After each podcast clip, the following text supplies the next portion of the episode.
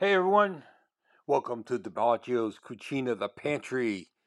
And sorry I've been gone, I've been having some health issues and I'm trying to get back into the groove. So I'm here today because we're checking out to have bean salad. Patty has requested a three bean salad. Now, I make it for her, and the ingredients are usually oil, white vinegar, garlic, basil, oregano, a little thyme, a little rosemary, um, and then salt and pepper, whatever. But the main thing are the beans.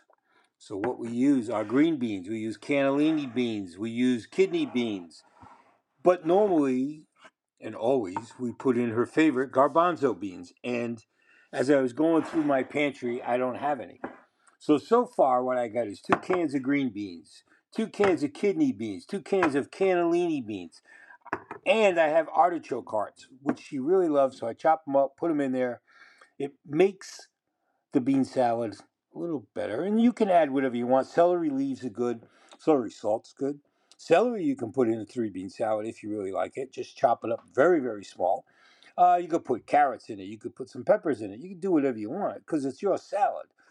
But anyways, I wanted to bring you in here because this is what I'm going through. This is what this podcast is about: is the pantry, about what we go through, try to find what we have in our pantry to make meals every day. And you probably have to do the same thing. So check out your pantry, see what you have.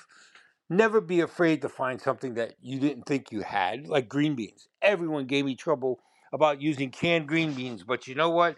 They're easy. They were there. We need to use them up. So I'm getting them done and getting them out of here. Okay, you guys, thanks for listening in. Take care. Make go make a three bean salad and send me your recipes for three bean salad or join the chat and talk about your three bean salad because I would love to try some other recipes. Thank you. Have a great day. This is Del Paggio's Cucina, the pantry, and my name is Mark.